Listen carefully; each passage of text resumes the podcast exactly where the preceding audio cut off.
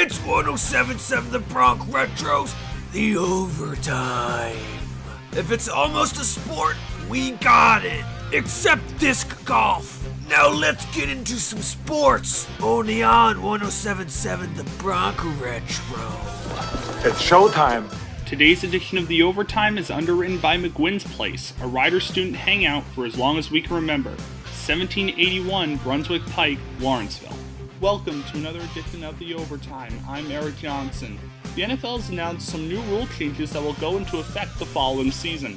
One of which is a relaxation of jersey number rules, and how offensive positions can wear single digits if they so desire.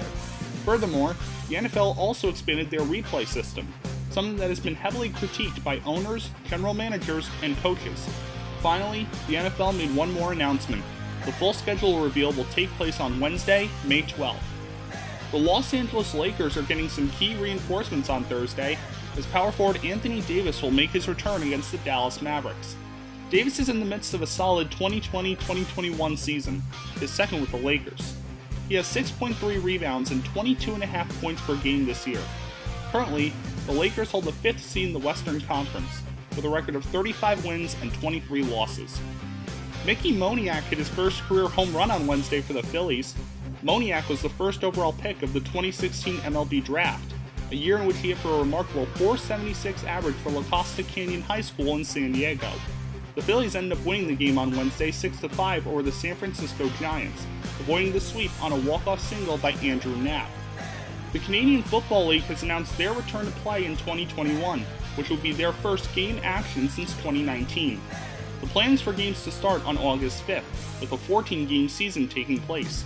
The 108th Grey Cup is scheduled to take place in Hamilton, Ontario. More than other leagues, the CFL is relying on fans in the stands, which has been the major holdup in getting the league restarted. That's all for this edition of The Overtime. Enjoy food and brews at Mercer County's iconic Irish pub. The kitchen at McGuinn's Place is open seven days a week for classic pub grub and open late for all you night owls. To find out more, like and follow McGuinn's Place on Facebook. That was 1077 The Bronx Retros, the overtime. Be sure to tune in next time if you don't want to miss this testosterone inducing and clearly awesome sports coverage. Remember, if it's almost a sport, we got it. We have highlights, scores, and stories from every sport.